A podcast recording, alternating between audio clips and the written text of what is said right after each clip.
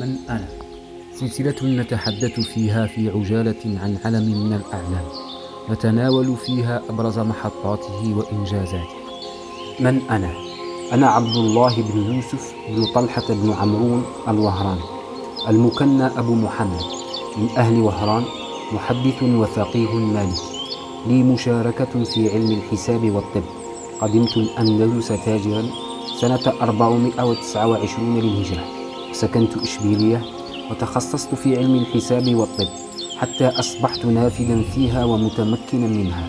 تجدون ترجمتي في كتاب الصلل ابن بشكوان ومعجم علماء الجزائر.